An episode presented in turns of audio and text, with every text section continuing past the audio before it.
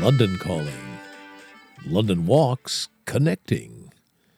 London Walks here with your daily London fix. Story time, history time.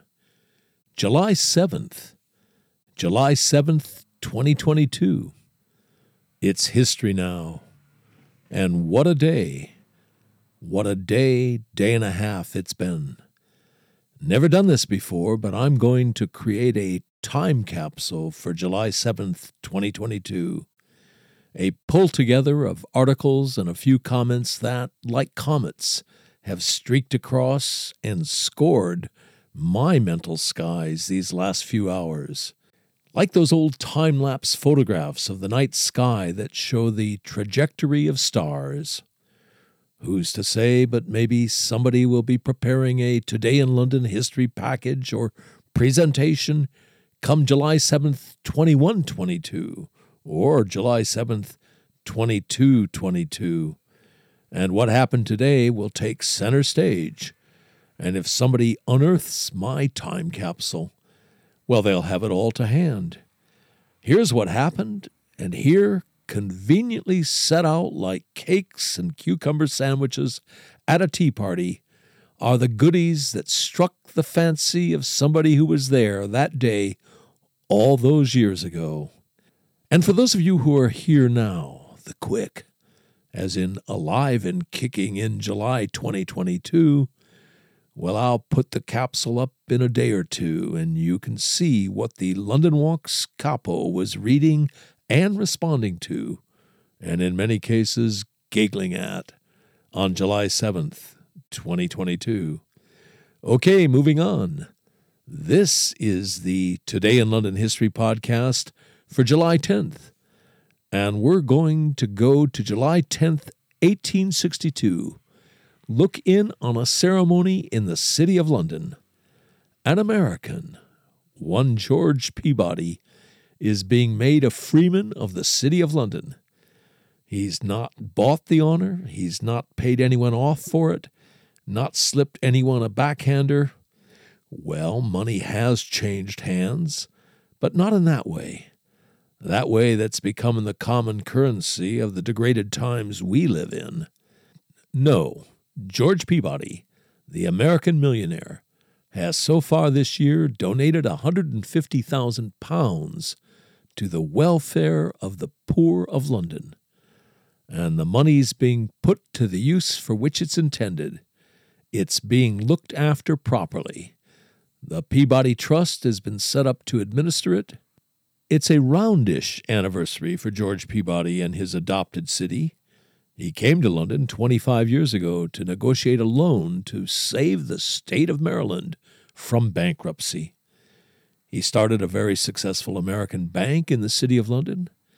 Come retirement, he decided to put most of his fortune to work for London's downtrodden, deserving poor.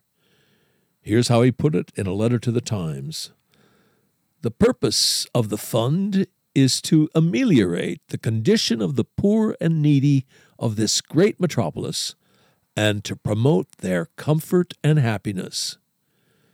Were there strings attached? Of course there were, but fair dues. The beneficiaries had to be Londoners by birth or residence. They had to be the London deserving poor. They had to be of good moral character. How successful was it? 20 years later, the Peabody Trust owned 3,500 buildings. And 160 years later, today, they're still going strong. George Peabody has another 7 years to go strong, another 7 years to live. Chances are, come early November, I'll be telling the story of his funeral here on this podcast. It's a remarkable story, both because of the size and spectacle of the funeral and because of what was going on the world stage at that time, and most of all, because of the response of Londoners on that day. Okay, Today in London. Apart from watching the news, tracking back over what happened today, well, how's about when it's open again, a visit to the Ragged School Museum. As they say in their publicity, a slice of Victorian life. And yes, this is one for your to-do when it reopens list. They're closed at the moment for refurbishment. You've been listening to the Today in London History podcast, emanating from www.walks.com,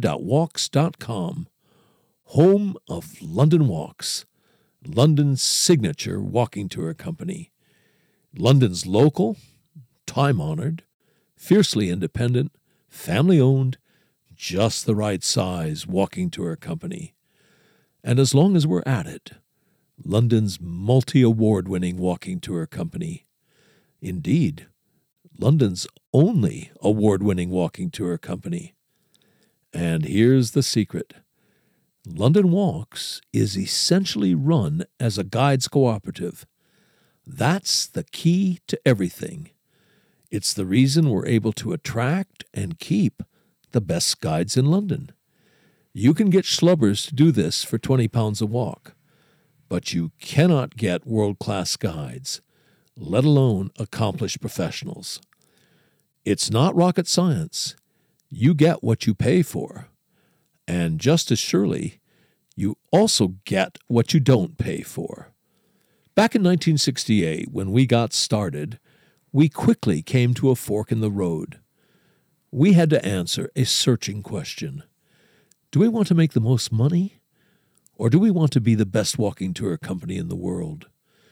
You want to make the most money, you go the schlubbers route. You want to be the best walking tour company in the world, you do whatever you have to do to attract and keep the best guides in London. You want them guiding for you, not for somebody else. Bears repeating, the way we're structured, a guides cooperative, is the key to the whole thing. It's the reason for all those awards. It's the reason people who know go with London Walks. It's the reason we've got a large following, a lively, loyal, fun, discerning following. Quality attracts quality. It's the reason we're able uniquely to front our walks with accomplished, in many cases, distinguished professionals. Barristers, doctors, geologists, museum curators, archaeologists, historians, criminal defense lawyers, Royal Shakespeare Company actors, a bevy of MVPs, Oscar winners, people who've won the Guide of the Year award. Well, you get the idea. As that travel writer famously put it, if this were a golf tournament, every name on the leaderboard would be a London Walks guide. And as we put it, London Walks guides make the new familiar, and the familiar new.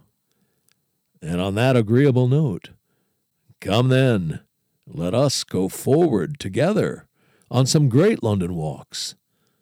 And that's my way of saying, good Londoning one and all.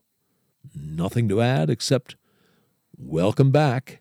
You were sorely missed. See you tomorrow.